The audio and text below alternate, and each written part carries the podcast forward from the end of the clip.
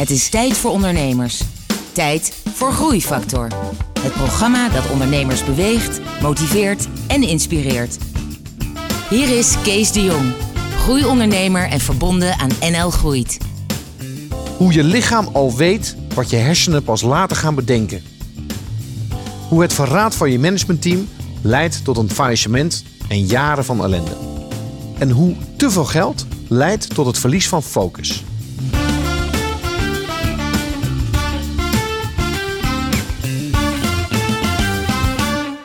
Welkom bij Groeifactor.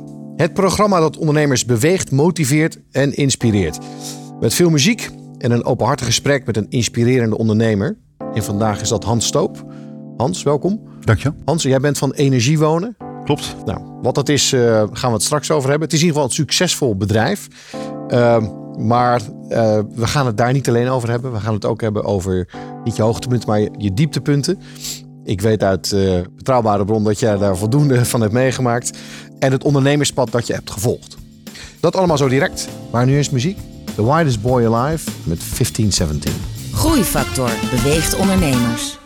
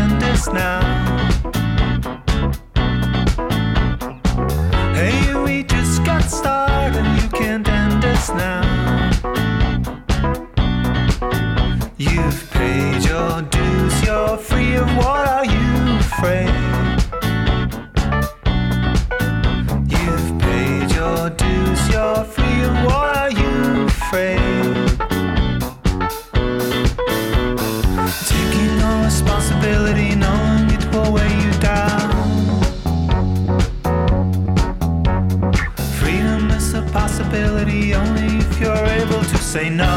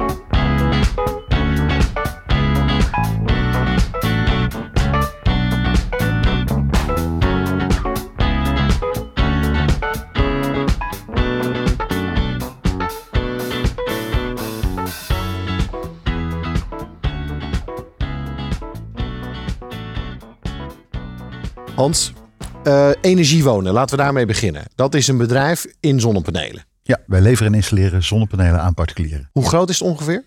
Um, als ik de hele groep bekijk, dan zit er nu op ongeveer 20 miljoen omzet. En bijna 100 mensen in dienst. En ja, daarmee zijn we wel, denk ik, de grootste. Alleen, ja, misschien is er nog iemand anders die ook een heel groot bedrijf heeft die ik niet zou kennen. Maar waar komt die bescheidenheid vandaan, uh, Hans?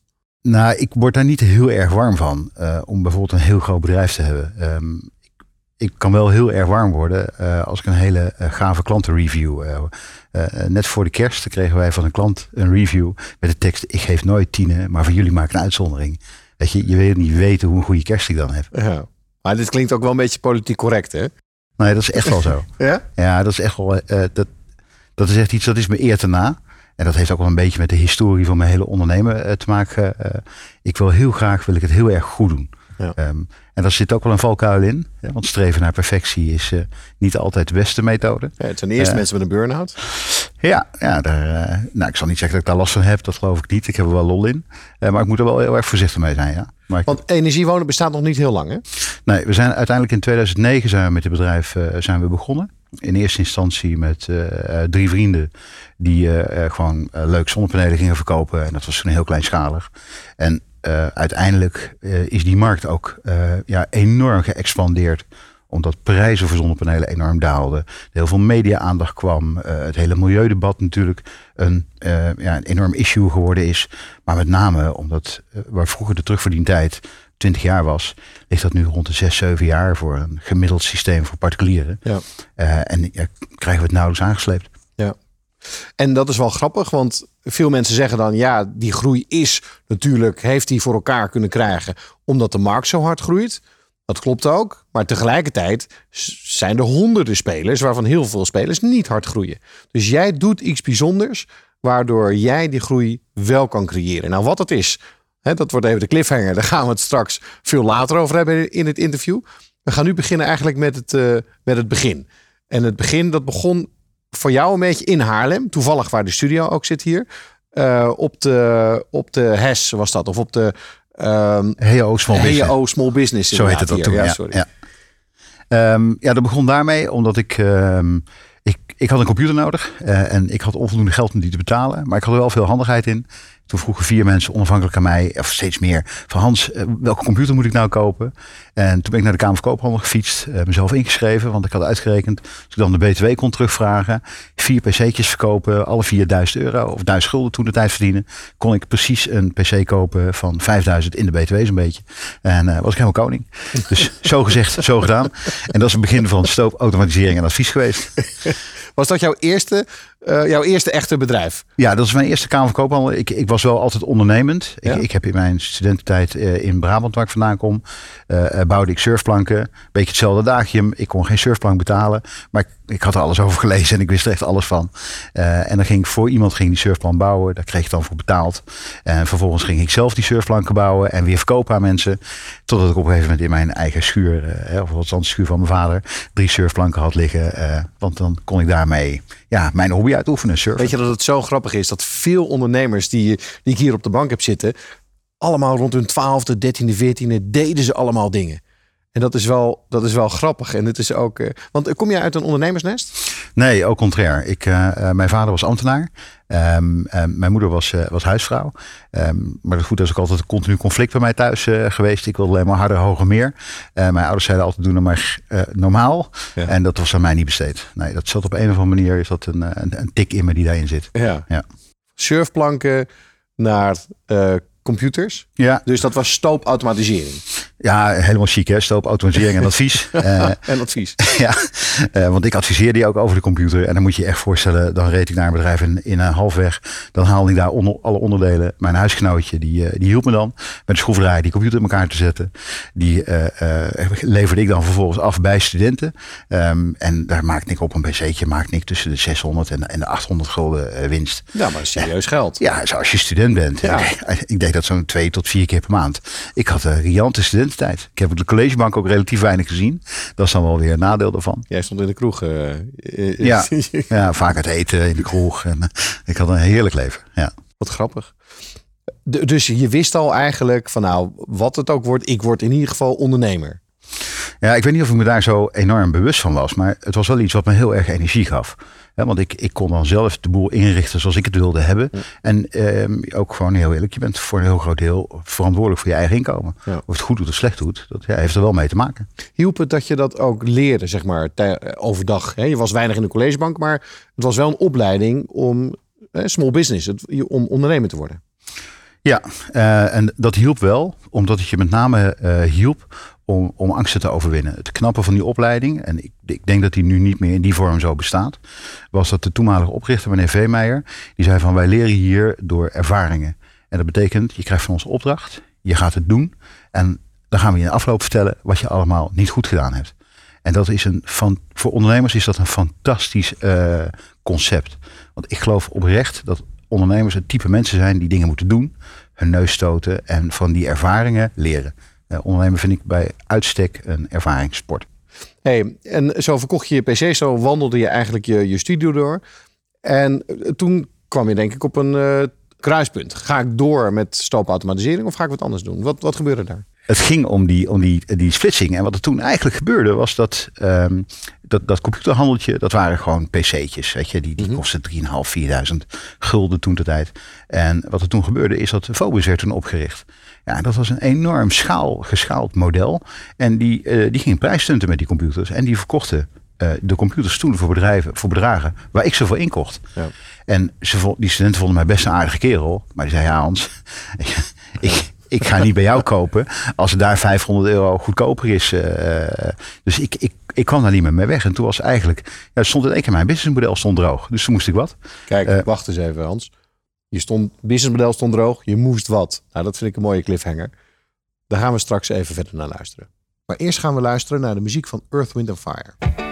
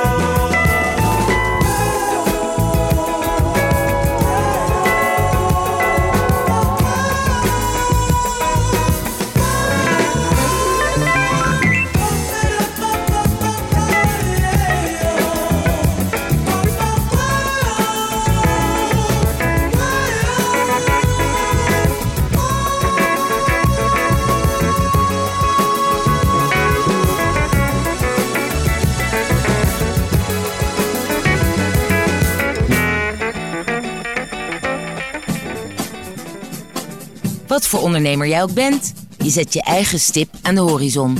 Een idee, een ideaal, een ambitie. Groeifactor helpt je daarbij, zodat je persoonlijk en zakelijk vooruit kunt. Groeifactor beweegt ondernemers. Week. Rush being home rapid fading. Failing to what I was missing all that time in England. Sent me aimlessly on foot or by the help of transportation to knock on windows where a friend no longer live. I had forgotten.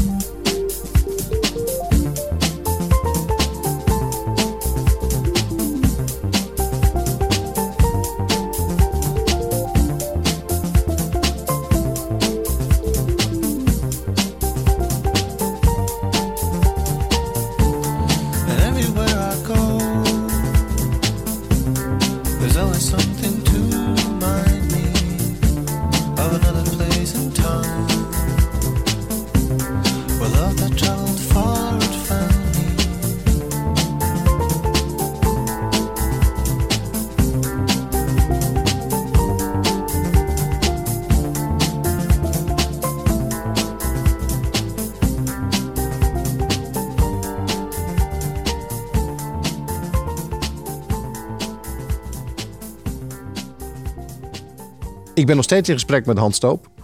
Hans, ehm, na jouw studie eh, kwam Vobis op de markt.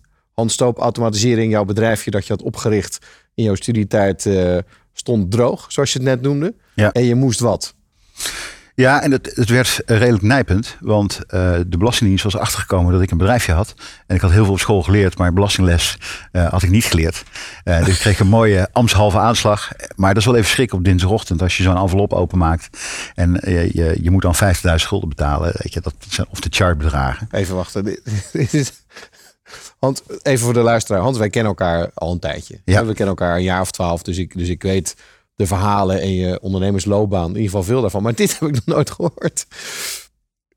Dus je begint al klaar met je studie met op min 50.000 Ja, gulden. dat bleek een ambtshalve aanslag te zijn. Dat betekent dat die uit een soort van voorzorg wordt opgelegd. Ja. En dan moet je uiteindelijk bewijzen wat het daadwerkelijk is geworden. Maar goed, eh, mijn kosten waren wel aan het doorlopen. Mijn inkomsten die waren opgedroogd. Dus ik moest wat. Ehm, en ik wist eigenlijk niet zo heel erg goed wat. Dus het eerste wat ik toen ben gaan doen is een hele mooie folder gaan schrijven. Over het bedrijf Stoop Automatisering en Advies. Want ja, ik beheerste het programma Basic een klein beetje. Eh, en ik denk van, dan ga ik daarna ga ik wel kijken of ik eh, eh, ja, klanten kan vinden of zo. Maar ik moest eerst een folder hebben. Dat was erg belangrijk. Dat is die angst, dat is dat zelfvertrouwen Ja. ik even nodig had. Ehm, En een logo had je al natuurlijk. ja, daar, daar had ik erg veel tijd aan besteed. Ehm, vervolgens een, een vriend van mij die werkte bij een callcenter, een telemarketingbureau hier in Haarlem. Ehm, Telepoint. En die zei van ja, Hans, daar werken ze nog met papier. Ik zei ja, dat is ouderwets. Weet je, maak een afspraak. Dat gaan we voor die gasten oplossen. Dus zo gezegd, zo gedaan. Wij een afspraak gemaakt met die, eh, met die heren. En ehm, uitgelegd dat ze veel handiger met een computer konden bellen. Dat waren ze wel met ons eens. Maar toen zeiden ze van ja, maar dat is allemaal leuk dat jullie dat bedenken. Maar van heel veel adressen hebben wij de telefoonnummers niet. Dus ja, we moeten ze toch eerst handmatig eh, naar eh, de 08 moest je toen bellen, geloof ik. Eh, eh, om een telefoonnummer op te zoeken. En toen zei ik van nou, daar heb ik al een programmaatje voor. Dus ik s'avonds met mijn huisgenoot eh zei van Paul, moeten we ze zo gaan maken. En hebben we een programmaatje gemaakt. Wat via de telegids model, dat is een inbellijn, computer inbellijn, kon je dan telefoonnummers opzoeken van klanten. Dat hele model was gebouwd om voor een telefoniste op een terminal een telefoonnummer te kunnen bijzoeken. En wat wij deden was die telefonisten eigenlijk vervangen door een computerprogrammaatje. Wat heel snel meneer Jansen aan de Assenstraat, nummer zoveel in Haarlem. En dan gaf die computer het telefoonnummer terug. Maar wij zetten dat meteen in de database. Ehm, en dat vonden wij normaal. Dus een week later zaten we bij datzelfde bureau. En we lieten dat zien. En die gasten die werden helemaal gek. Want we stopten die floppy, stopten we in die pc. En die zagen daar letterlijk al die adressen. En zagen zo die telefoonnummers bijschakelen. En die vroegen jongens, wat kost dat om die, die telefoonnummers erbij te halen? Nou, we uitgerekend, dat kost ongeveer 6 cent. Want dat is dat betaalnummer. En die gasten vielen bijna om. Zeiden, maar realiseren jullie wel dat de PTT hier 28 cent voor vraagt? En dat er bedrijven zijn die honderdduizenden van dit soort nummers opzoeken. Nou, wij stonden echt met kippenvel achter die computer. en we dachten, nou, wij worden de nieuwe Bill Gates van Nederland. Weet je? Het, is, het is geregeld. Nee, niet dus. Nee, Nee, want? Want je had alle ingrediënten. we hadden alle klanten, ingrediënten. Je had het systeem. Ja, we hadden alles voor elkaar. En eh, eh, vervolgens gingen we eh, de boel uitrollen. Een dag nadat we onze eerste folder van het softwareprogramma verspreid hadden onder potentiële klanten, stond de PTT op de stoep of we daar alsjeblieft mee wilden stoppen. Want dan gingen ze rechtszaak doen. De heren van het callcenterbureau hadden vroeger bij de PTT gewerkt. Dus die hebben dat een beetje at large kunnen houden. Maar wij moesten vervolgens moesten wij dat programma gaan verkopen aan hele grote bedrijven. En toen heb ik al een mooie les geleerd. Ehm, ik dacht als ondernemer, dus als ik naar een bedrijf toe ga en ik zeg, joh, je geeft nu voor dit product zoveel uit. En als je dat nou op een andere manier organiseert, eh, hoef je nog maar 10% uit te geven. Dan zou ik denken als ondernemer, van nou, een no-brainer, doen we. Wanneer invoeren? Maar er zaten mensen die eh, heel anders dachten. Want die dachten, ja, ik heb nu zekerheid hoe het werkt. En als ik die overstap maak, dan kan het heel goed zijn dat het misschien wel niet meer werkt. En dan kost het mijn baantje. Dus eh, ik eh, begon met het bedrijf Vesas. En wat ik toen deed, was op een andere manier naar nieuwe klanten kijken. Maar Vesas was een callcenter al Ja. gelijk. Een callcenter concept. Ja. Ehm, met het callcenter concept. Maar, waar- maar dan moet je nog een ruimte hebben. Computers, mensen, hoofdtelefoontjes. Ja, dat hoeft niet. Want wat wij deden was eh, heel makkelijk. We zeiden tegen allerlei telemarketingbureaus van nou, hier heb je adressen. Ga die mensen maar bellen of ze interesse hebben in verzekeringen, pensioenen, whatever. En maak maar een afspraak. En als we die afspraak hebben, dan verkopen we die wel. Want dan vinden we daar wel iemand voor die die afspraak lopen en die klant uiteindelijk wil helpen. Dat is de verzekeringsassociatie, VESAS geworden. En in het begin hadden we dus eigenlijk alleen maar een bureau en een fax nodig. Totdat we erachter kwamen van ja, ehm, dat bureau wat belooft goede afspraken te maken, dat valt heel erg tegen. Dus toen zijn we uiteindelijk in Amsterdam aan de Oosterburger Voorstraat eh, ehm, zijn we eh, een eigen callcenter begonnen. Gingen we zelf die afspraken maken. En wat toen voor die tijd revolutionair was, dat normaal gesproken kocht je duizend adressen, daar stuurde je brieven naartoe, die liet je nabellen en dan had je een resultaat. En ik zei van nee, dat wil die tussenpersoon helemaal niet. Die wil gewoon elke week vier, vijf, drie, twee afspraken agenda hebben. Dus ik kon mij gewoon opbellen en zei Hans, ik wil drie afspraken per week, twee afspraken. En ik kocht de adressen, ik stuurde de brieven als het nodig was. En ik zorgde ervoor dat je afspraken kreeg. En wat er vervolgens gebeurde was dat dat bedrijf, ja dat werd toen heel erg populair. Dus eh, ik ben er begonnen toen ik uiteindelijk 25 was. Toen ik 29 was hadden we eh, vier callcenters over heel Nederland. Ik werkte een kleine 400 mensen. Ehm, en ja, het was echt eh, booming. Het was geweldig. Ja. Dus, dat, dus je on top of the world was je toen. Ja, toen was ik echt, dat was echt geweldig. Weet je, dan je bent eh, 29, je bent vrij jong. Ehm, en ik dacht echt van ja, weet je, ik kan de hele wereld aan. Ja. Kom maar op. Ehm, maar dat kon je ook. Ja, je verdiende absoluut. Goed. Goed bedrag. Eh, mooi huis gekocht. Eh, eh, waar ik nu overigens nog steeds woon. Ehm, ja, en ik, ik, genoot echt van het leven. Weet je, ik had een leuk sportautootje. mooi leven. Prachtig. Dit voelt alsof we langzaam naar het volgende hoofdstuk gaan. Ja, probeer maar beetje... dat, is nog steeds niet, dat gaat nog steeds niet verkeerd. Dus, dus voor de luisteraar, we, we wachten het moment nog even af. Ehm, we luisteren straks verder naar jouw volgende stap die je na jouw eigen callcenter hebt gemaakt.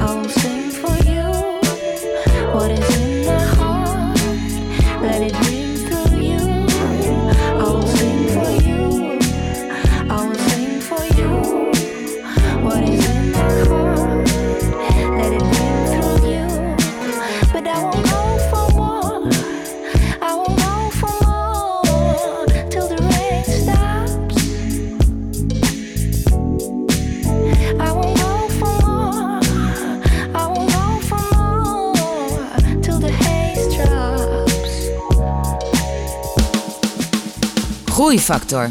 Het programma dat ondernemers beweegt, motiveert en inspireert. Groeifactor beweegt ondernemers.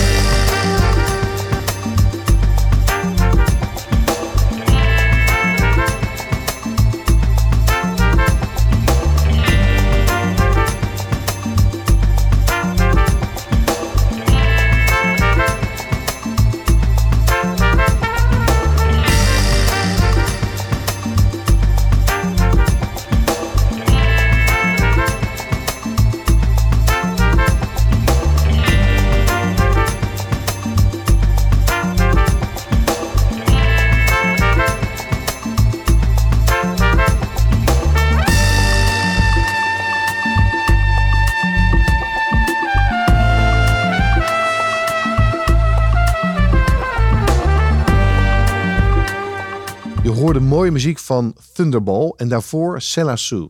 Ik ben in gesprek met Hans Stoop ehm, van Energiewonen, maar we zitten nu nog in de tijd van Vezas. Ja. Zijn eigen callcenters, succesvol, vier locaties door het hele land, 400 man aan het werk. Ehm, en toen, wat was jouw next step? Nou, op een gegeven moment was het moeilijk om dat nog verder uit te breiden. En ik vond ook dat die klanten van mij, die tussenpersonen, dat die dat niet deden op de manier zoals ik eigenlijk vond dat het zou moeten. Dus goede raad is Je spreekt wel iets van jouw karakter ook uit, hè? Ja, ja. ehm, en wat ik vervolgens deed was ehm, ehm, eh, een klein assurantiekantoortje overgenomen. Daar een directeur benoemd. en het, het zelf gaan doen. Nou, zo gezegd, zo gedaan. Dan ga je dus een, een nieuwe business stapje in. Ja, dan moet je weer vreselijk veel leren. Om dat allemaal goed te krijgen. Ik heb daar wel geleerd, in, in dat, met name in dat stuk. Ehm, het heel belangrijk is om heel goed te meten wat je doet. Ja, want als ondernemer maak je denk ik wel eh, fouten. Alleen de grootste fout die je denk ik kunt maken, is om niet snel genoeg door te hebben dat je iets verkeerd doet. Dus vanaf dat moment zijn we echt als een waanzinnige eh, bezig gegaan om onze software eh, heel erg goed te krijgen. Je, Meten is weten, gissen is missen. Ja, Ja, dat is daarna wel een thema geworden bij jou, hè? Dat je, Ja, dat, is, dat is echt wel dat je een weinig aan toeval overgelaten. Ja, eh, En wat gebeurde er door- doordat je dingen bent gaan meten? Wat, hoe, hoe heb je je kunnen verbeteren daarmee? Nou, uiteindelijk eh, kun je dan allerlei kleine zaken kun je verbeteren. Hè, waar een- bij een, een, een normale tussenpersoon een, een, een adviseur, zeg maar, gemiddeld eh, acht afspraken per, eh, per week liep. Kon ik door heel slim te plannen en goed te meten hoeveel procent er gemiddeld werd afgezet en daar rekening mee te houden, kon ik ze naar 10 krijgen. Ja, dat lijkt misschien niet veel, maar van, van 8 naar 10, dat is Ja. procentueel voor 25% verbetering. Ja. Dat voerde ik eigenlijk door mijn hele bedrijf, voerde ik dat heen. En, en we, we spreken nu over 2000. En ik, ik had toen een systeem dat helemaal internet-based was. Dus iedereen kon vanaf zijn eigen huis of locatie, konden Ja. ze alles bijwerken. Dat was Dus fenomenaal. het is 17 jaar geleden hebben we het over. Ja. En grappig genoeg, want ik heb ook heel veel snelle groeiers mogen interviewen van, van Nederland. Hè? Pieter Zwart en, en, en ook die bedrijven die zijn maniacaal waar het gaat om, om meten. En iedere keer een beetje verbeteren leidt uiteindelijk tot een... En jij had het toen al uitgevonden, 17 jaar geleden. Ja. Hoe moest Pieter Zwart nog beginnen? Ja, klopt ook. Ehm, maar de, de kern is wel, ehm, ik geloof oprecht, en ik vind Coolblue daar inderdaad een super voorbeeld van, dat ehm, als je goede software hebt, dat dat zeg maar eh, de, de groeiversneller voor je bedrijf kan zijn. Want je krijgt heel snel feedback, je kunt heel snel reageren, Ja. je kunt processen ook heel eenvoudig maken. Maar, maar technisch gezien, je verkocht verzekeringen. Technisch was ik gewoon een verzekering verkopen. Weet je, pensioenen, eh, eh, lijfrente, spaarpolissen. eh, waren, in die tijd waren die heel erg populair. Ja. Ehm, vervolgens daar een directeur aangenomen. Lesje aannemen van directeuren geleerd. Zoals heel veel ondernemers die denken Ja, geleerd, ging mis. Ja, echt verschrikkelijk mis. Het medewerker smeekt op een gegeven moment Hans, ga jij het alsjeblieft doen. En wat ik aantrof was echt een, een puinhoop. Ehm, en in het begin ben je dan heel boos op zo'n man. Maar uiteindelijk realiseer je dan ook wel dat je ook wel boos op jezelf moet zijn. Ja. Je hebt het gewoon te veel losgelaten. Ja. En sommige dingen niet gemeten. Ja, ehm, uiteindelijk ga je af op de verhalen die zo iemand vertelt. Eh, dus toen ben ik inderdaad heel maniacaal begonnen met, met software meten. Ehm, de volgende stap was uiteindelijk dat dat ehm, ja, enorm is gaan groeien. In, ik ben in, effectief in 2000 dat bedrijf eh, begonnen. En in 2005 ehm, verhuisd naar een eigen pand. Had ik eh, ongeveer 45 adviseurs aan het werk. Ehm, het was, was één groot succesverhaal. Eh, ehm, eh, super tevreden klanten, heel goed geholpen. Eh, ik was echt on top of the world. Ja. Ehm, en wat er toen ook gebeurde was dat ik, dat was ook een soort van bezinningmoment. Weet je, dit was echt wel eigenlijk waar ik mijn hele leven eh voor krom had gelegen. Wat ik altijd wilde. En ik, ja, ik verklaar dat nu een klein beetje als to- topsporters eh, zwarte gat. Ja. Weet je, mijn Je doelen, was er. Ja, mijn doelen waren op. Ehm, en dan ga je ook wel als ondernemer verzinnen wat, wat nu weer Wel, en wat kocht je toen? Ehm, ja, ik, ik hou van zeilen en ik wilde mijn gezin ook eh, vaker zien. Dus ik kocht een, en ik, ik, ik, ik had al een zeilboot en ik kocht een nog mooiere luxe zeilboot. Ja. Die legde ik neer in de haven van Palma de Mallorca. Een prachtige zeilboot. En we hebben het hier over een serieuze zeilboot. Ja, dat is echt wel een serieus eh, dingetje. Weet je wel, eh, in dollartjes een miljoen of zo. eh, Ja. Weet je, echt wel een erg mooie zeilboot. Ehm, ik, ik reed natuurlijk in een mooie dikke auto. En ik had echt wel het goede leven. Weet je, ik had de boel goed ingericht. Ja. Vervolgens ehm, eigenlijk steeds meer die zaken ook een beetje gaan loslaten. hè, Want ja, ik, ik kan het wel. En ehm, het, het ook misschien minder leuk vinden. Ik ging meer met andere dingen bezighouden. Ik had vier eh, directeuren op allerlei vlakken had ik, eh, had ik aangesteld. Ehm, en, en dat is wel het hele aparte. Ergens voelde ik wel in mijn buik dat het niet klopte. Ik kan me heel goed herinneren dat ik met die zeilboot eh, bij Ibiza, bij Formentera lag. En midden in de nacht echt wakker werd van er klopt iets niet. Maar ik probeerde mezelf, ja, dit, dit ja, weet je, dat kan niet waar zijn. Ehm, Hans, eh, dit is ook weer, sorry, een cliffhanger hoor. Want we gaan even naar muziek luisteren. Maar de cliffhanger wordt hoe je lichaam al weet wat je, wat je ratio, wat je hersenen eigenlijk eh, willen ontkennen. willen ontkennen inderdaad. Ja. Daar gaan we straks naar luisteren. Nu eerst muziek van Povo. Dit is High Fly.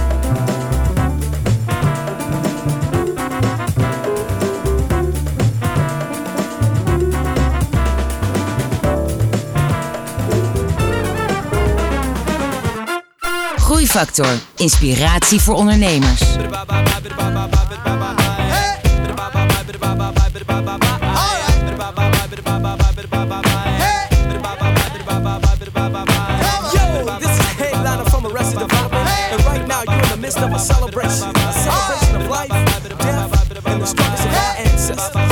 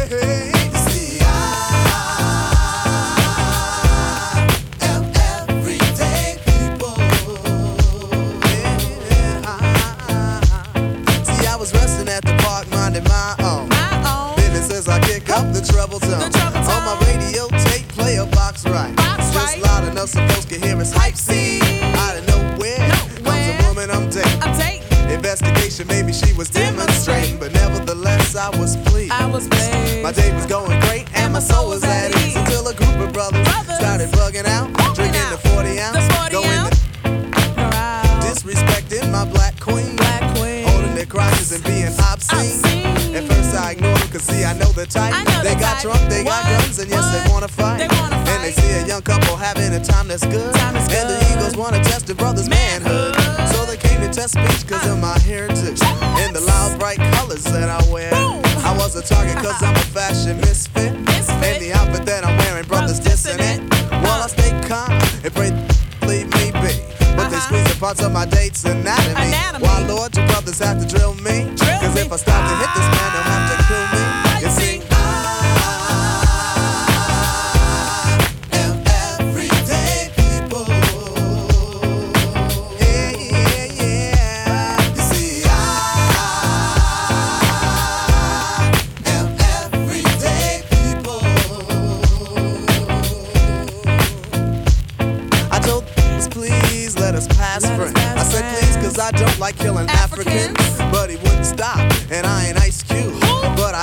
the brother out for being rude. And like I said before,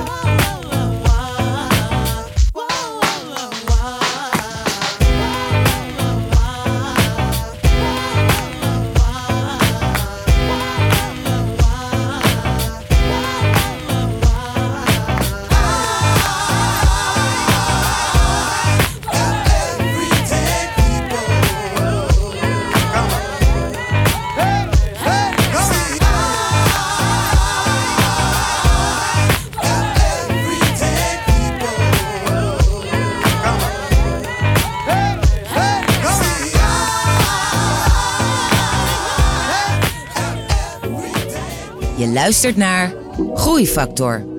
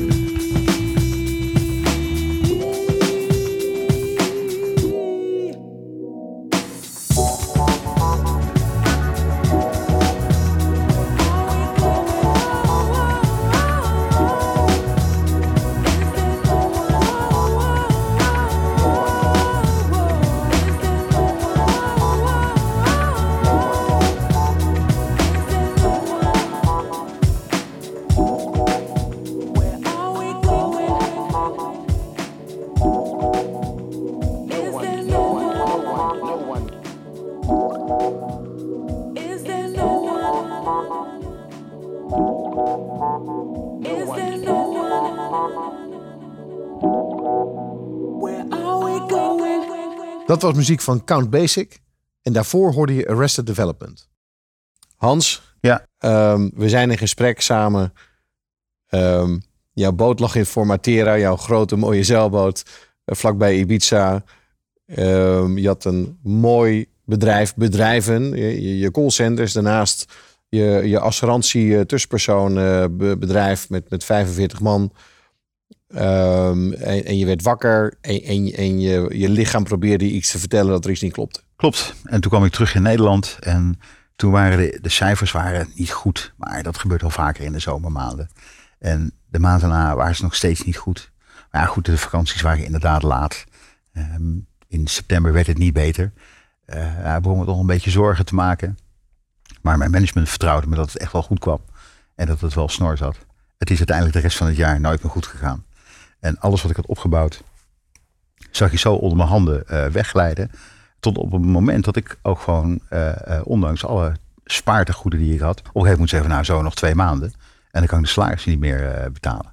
Dus toen heb mijn managementteam, de directeuren bij elkaar geroepen. En ik zei, heren, er moet stevig georganiseerd worden. En toen zeiden ze tegen mij, "Ja, Hans, maar dat ga je dan wel alleen doen. Want wij gaan van onszelf beginnen.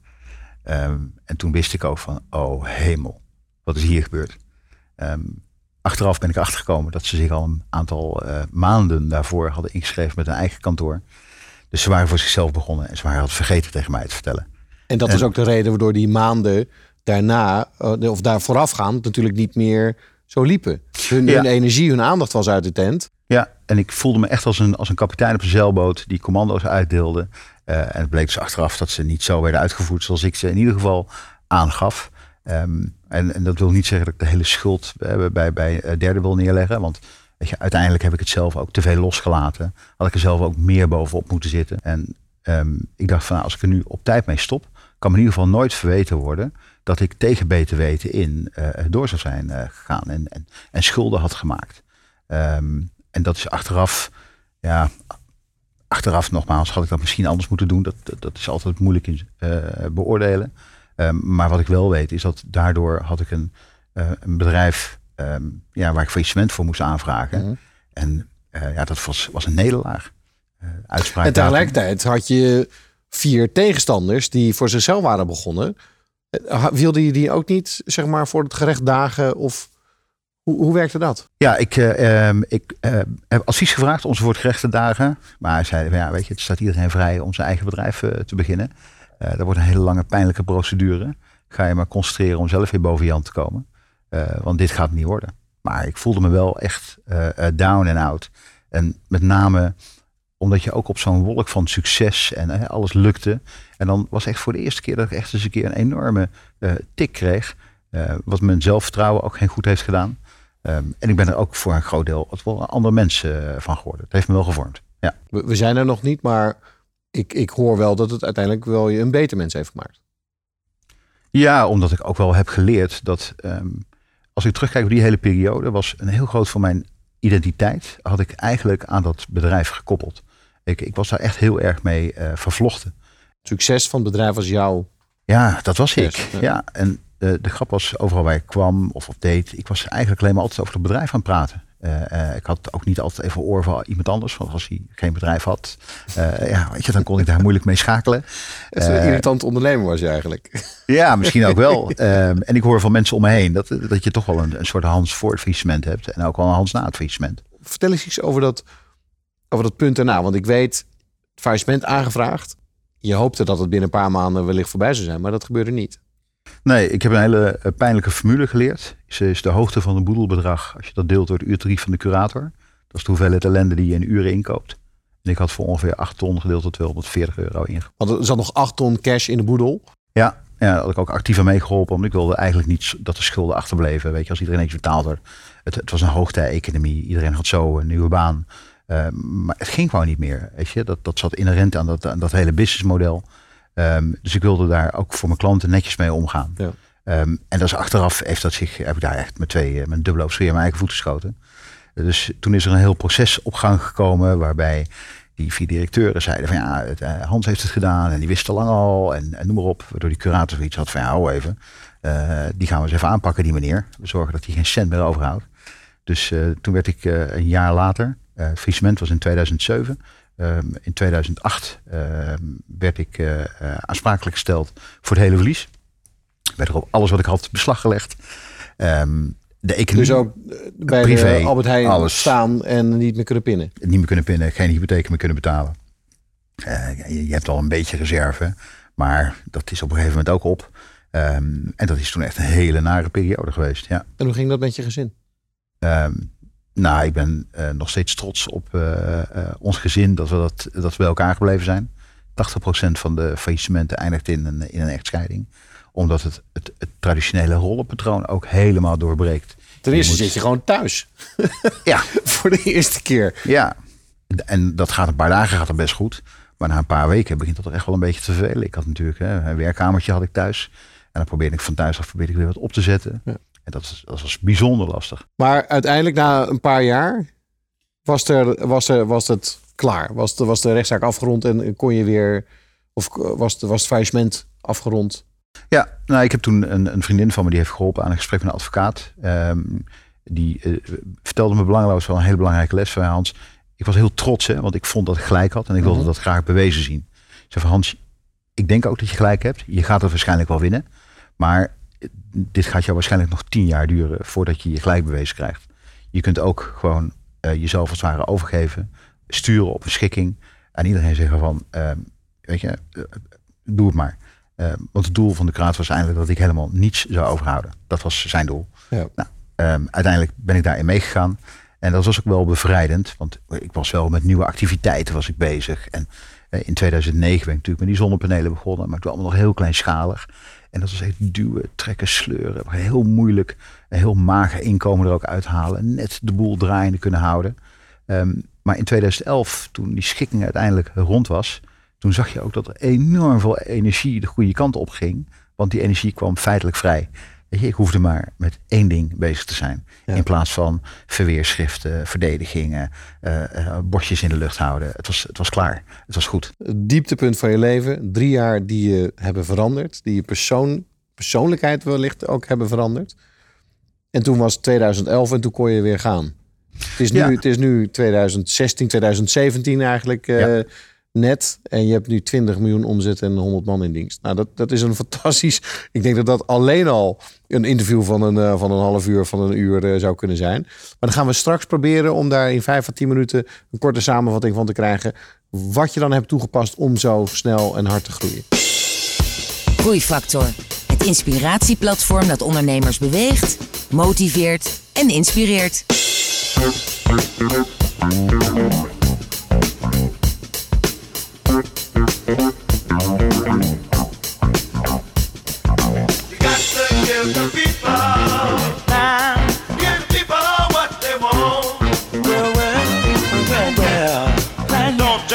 You got to give the people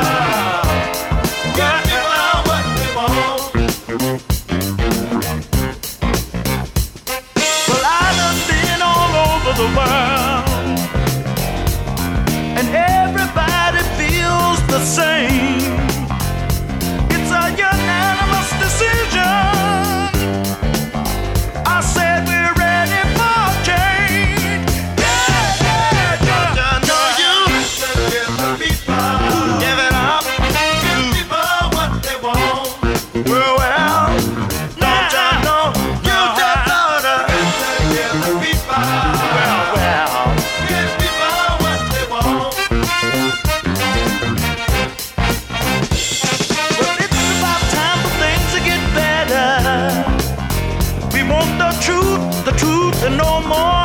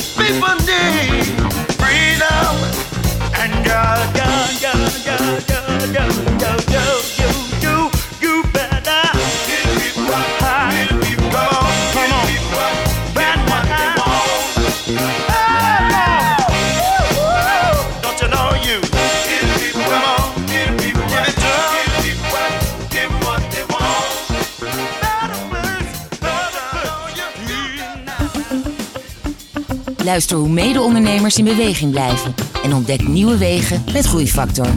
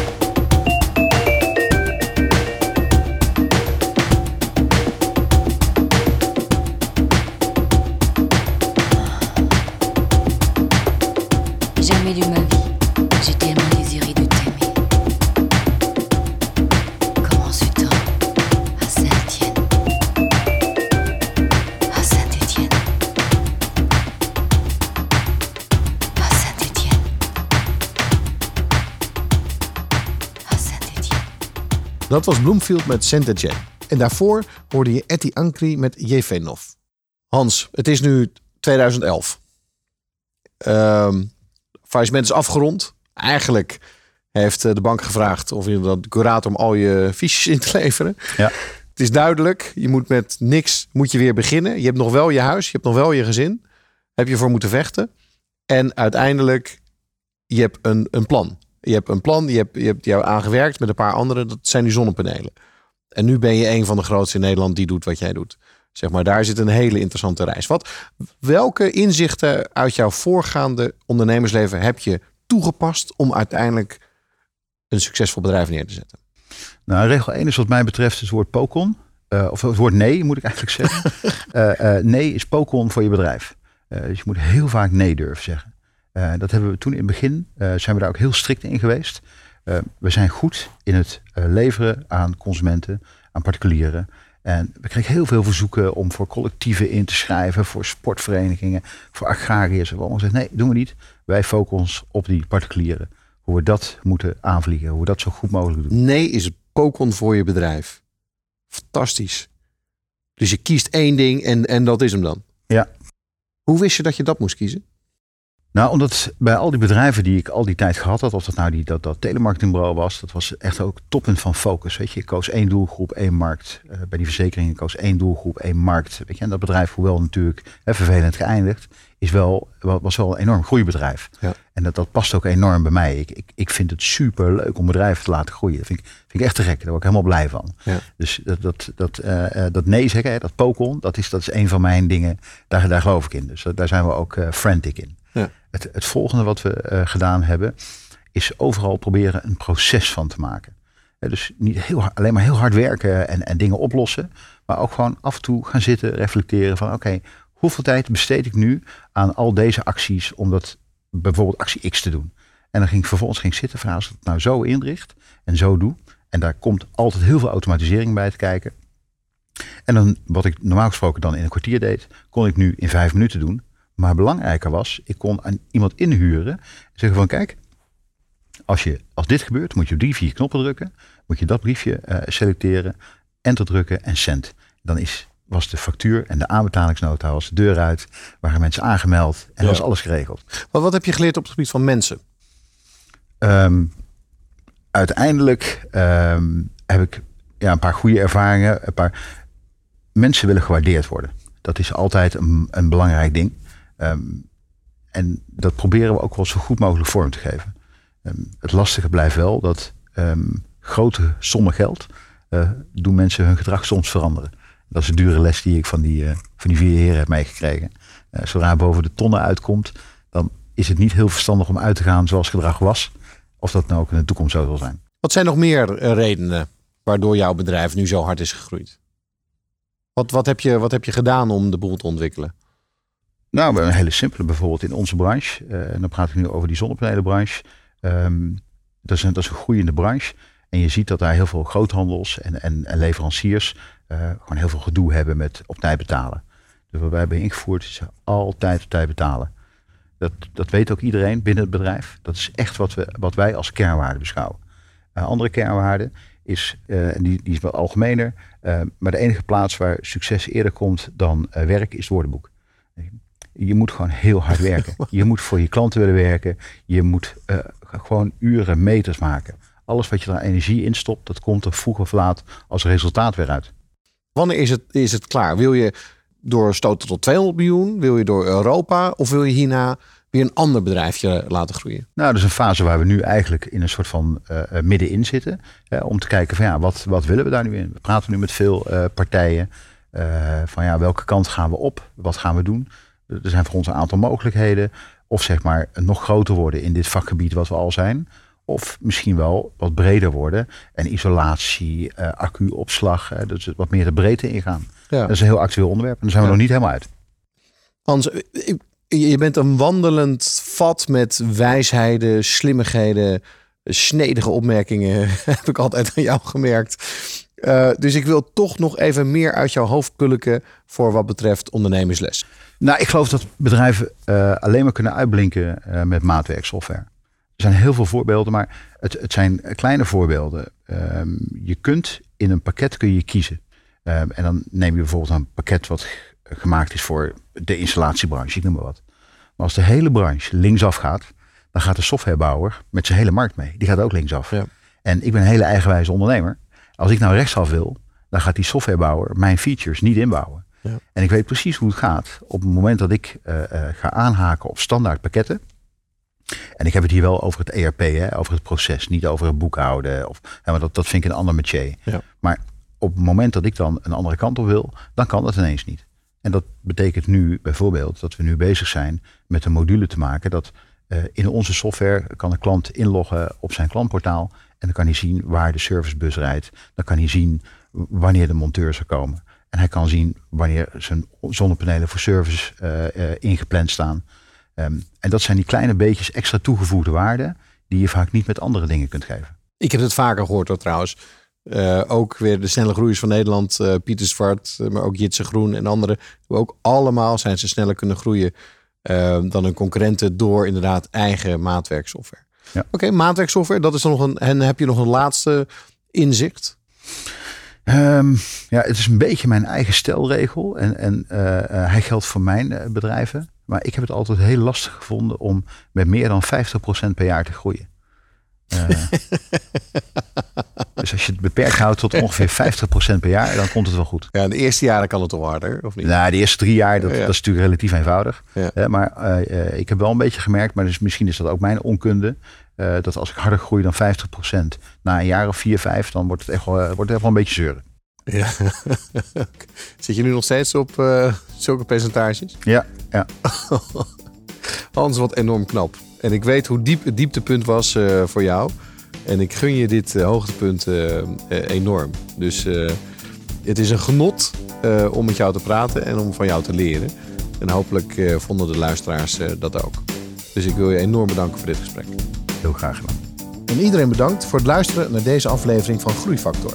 Graag tot de volgende keer en nog een fijne dag. Ga naar mkbbrandstof.nl voor nog meer inspirerende verhalen van mede-ondernemers. Groeifactor beweegt ondernemers.